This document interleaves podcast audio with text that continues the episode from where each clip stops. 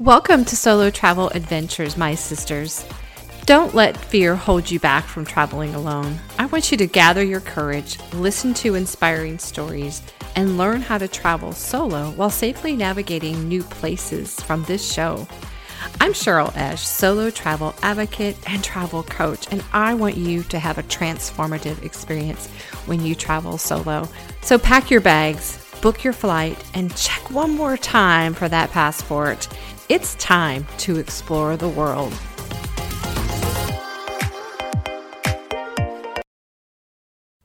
Hello, sister travelers. Welcome back and happy May.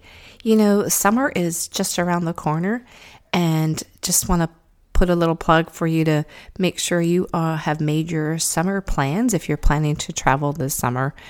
Um, I don't usually travel in the summer uh, because of the high cost. I am doing a road trip though, um, which is a great way to still get a trip in, um, but save money and not have to pay those airfares and fight the crowds in some of those very um, touristy or, you know, just those popular places that most people go. So, but I'm here today to actually kind of talk about what you should do after a trip, right? So I thought about this because there are things that I do. I just came back uh, two weeks ago from my trip in Europe, and these are five things that I recommend everybody do after a trip. The first one is you want to check your credit card statement and even make a payment. So I actually check my credit card statement uh, when I'm traveling just to make sure. And while those places and those charges are fresh in my mind, I want to make sure it looks right, um, particularly if you're doing. Um, there's an exchange rate, right? You want to kind of make sure it looks about right. Um, you want to make sure there's no additional uh, foreign transaction fees. So hopefully you have a credit card that doesn't even do that. And if they do, um, there are ways where you can actually call and ask for them to be eliminated and reduced or whatever. Um, but definitely check your credit card. And if you were saving money for the trip, um, then you should have some money to pay that credit card. Um, it's also, I like to use my credit card to earn points, obviously, right? Um, so that I can use those points for future travel, right? So, checking to make sure you have a card, a credit card, if that's what you're going to be using some of the time while you're uh, doing your travels, that it's beneficial, that it's going to give you some perks, right? So, check your credit card statement. Number two, you want to uh, upload your photos you probably have tons on your phone from uh, your trip, or if you used an actual, you know, camera, DSL camera, then you want to upload them either to the cloud or onto your computer.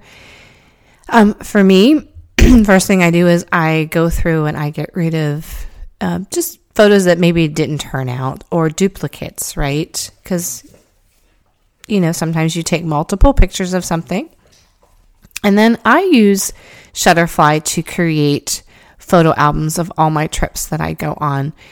And I would recommend trying to do this sooner rather than later. I made the mistake of not doing my, I did a train ride in the fall from LA to Seattle. And unfortunately, I still have not created that photo album for, for that. Uh, it, and now at this point, it's become a little overwhelming. So tackle that right away so that uh, you don't forget the places too, so that you can start to kind of uh, write down the names of places. Uh, so that as you put together, whether you're doing a photo album or you're just saving the photos somewhere on the cloud, that you can maybe label them. All right, so photos. Number three, claim your miles. Uh, hopefully, you've actually done this maybe when you first booked your trip. So maybe it's not even necessary, but there might have been some additional things. Uh, for example, I purchased the Air France lounge, so I need to call and make sure I get my miles or points for for doing that. Little extra for my Air France uh, account there. Um, number four, journal and reflect on your trip.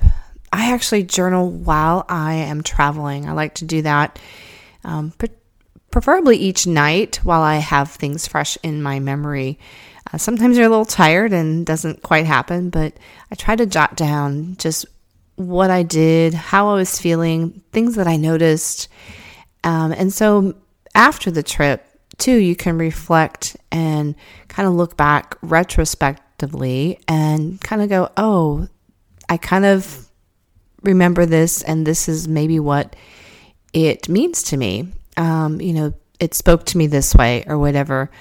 Um, so, journaling, I don't know if that's something you like doing, but I love journaling, and it's just a great way to record uh, not only what you did, but kind of the feelings behind um, what you were doing during your travels. Number five, this one I love doing. I actually sometimes, if I'm traveling with my son, even while we're on our trip, we'll start brainstorming about where are we going next. So I would highly recommend as you're looking at some your next solo trip, where do you want to go next? Start thinking about that. Make a list and start planning and start saving, of course. Now you got to build that travel account, that that money back up, uh, because of course I'm sure you've depleted it with the trip. Um, so think about where you want to go. And folks, those are my five things that you should do after you get back from a trip. Remember, sisters, be bold, be fearless, take that leap, and go on adventure as a solo traveler. Hey, sister travelers, did this podcast inspire and encourage you or move you to get out there and travel? Wonderful. There are three ways you can thank me. First one is leave a written review for the show on Apple Podcast. Two, share the show with your sister travelers, your friends, your family. And three, Subscribe to the show so you never miss an episode. And thank you again for listening to the show. Sisters, be fearless, take the leap, and get out there and have an adventure.